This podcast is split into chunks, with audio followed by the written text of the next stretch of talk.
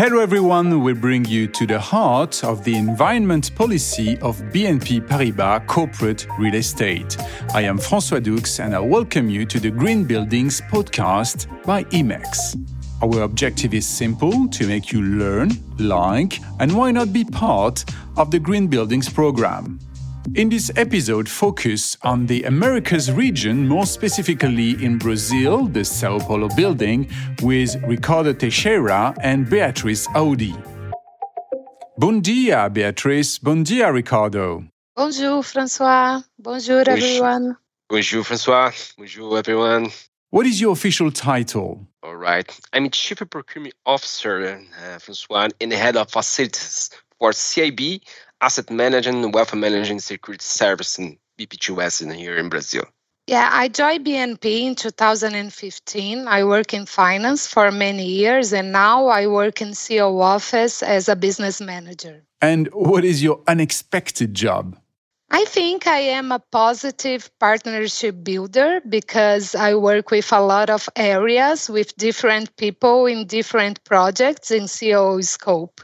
Um, Considering this topic in question, I could say my expected job is this guardian of the planet. Important, right?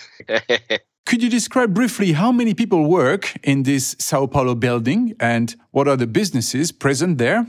Talking about my umbrella in Brazil, we have 7,393 square meters in São Paulo. We occupied São Paulo Corporate Towers building uh, with about uh, 900 employers here. BNP Paribas is a tenant of the Sao Paulo office. This is actually a new office. What were the reasons that made you choose this building in particular? Could you tell us the story? São Paulo is the financial center in Brazil. We are located in Itaim neighborhood, close to our competitors and our main customers. Before it, we were in a mode building in several deficiencies here, uh, include sustainability issues. In 2017, we started this to, to move, and we have the opportunity to move the most sustainable building for Latin America.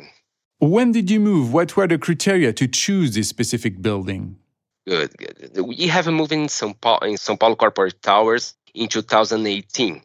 Regarding RFP, in addition to pricing, we uh, some criteria we were considering in RFP, uh, such as sustainability was one of the pillars for a decision, and I have to confess that platinum LEED certificate influenced in our decision to move. Let's talk about the first pillar, energy savings, Beatrice. What are the elements that you can leverage as a tenant in your building? What about the data centers? They consume a lot of energy. Yes, thank you for the question. Actually, we had the opportunity to outsource our data centers, so we had a huge reduction in energy consumption. Uh, we can also mention other actions that contributes with energy savings. So, like Ricardo mentioned before, we are located in SPCT since 2018 and with this change of building, we had the opportunity to do it right. So, for example, 100% of our lamps are LED. We have light sensors and a modern air conditioner equipment. Brazil, like we all know, thanks to the song, is a país tropical. Uh, what is your policy regarding air conditioning? Yeah, good question. Actually, today is not so hot. Like you can see, I'm wearing a jacket. It's 19 Celsius degree now. Uh, we also have winter, but of course, it's not so severe like New York City. But here in Brazil, we have a rule. So 23 Celsius degrees with a variance of plus one and minus one. Uh, today, our equipment, we have A plus classification in energy efficiency and inverter technology that avoid peak energy. In facilities neighborhood, they also have an online dashboard that is possible to control the temperature. The good news uh, for you is that you put no heating in the winter, right? Perfect. That's it. We never use heating mode. Actually, to be honest, we just buy equipment with cold mode. So, Beatrice, uh, with you, let's move to the second pillar circular economy. Any special plan to recycle waste in Sao Paulo? Yeah, it's important to talk about paper initiative. In 2019, for example, we had 12 kilogram per FTE, and now it's only one kilogram per FTE. We did a huge awareness campaign. We are also digitizing our process, such as supplier contract.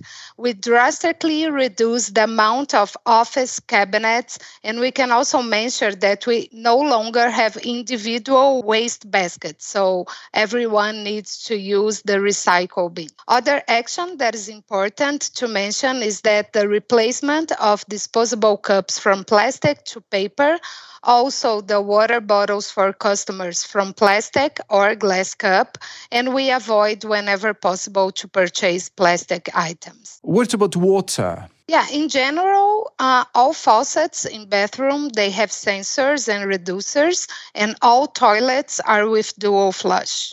To finish with the green buildings pillar let's talk about mobility what is the most common way of getting to the office in sao paulo Yes, uh, our public transportation here are not so good. Our traffic is very intense. So we choose a building that we have metro and bus near. Uh, electric car is something new also for us. So we do not have many charges and all the structure in the city, in the building. So mostly people came to the office with car, bus, metro, few people with bicycle. Uh, in our building, we have uh, the car parking with more than 400 car spaces. We have bike stations. And it's important also to mention that I know that is common in other country, but carpooling is something that is not part of our culture, so we do not do it often. To conclude with you, Ricardo, biodiversity is key to protect our planet. What is your view on it? All right. My point of view on this is we can talk about biodiversity without at least mention Brazil, right? We have the Amazon rainforest the place with the greatest biodiversity in the world. We cannot measure efforts to combat deforestation. In my opinion, awareness needs to improve, laws need to improve, and people need to get better. Any last word to conclude this podcast? Yes. Think out the box. Uh, sustainability needs to be in your mind we need to have a sustainable mindset. We need to have sustainable practices even when no one is looking. It is very important. For example, as a leader, I need to put in place initiative in my personal life. In my home, I have a solar panel, uh, waste segregation, etc. Today, uh, it is very natural for my son, for example, he is 40 years old. Uh, it is a routine. It's a, a, a rules. It's not uh, different for them. You need to understand that. Muito obrigado, Beatrice Audi and Ricardo Teixeira, for these insights on the Green Buildings program in Brazil. Stay tuned for other episodes on the BNP Paribas facilities in Europe. Thank you very Thank much, you. François. Thank you.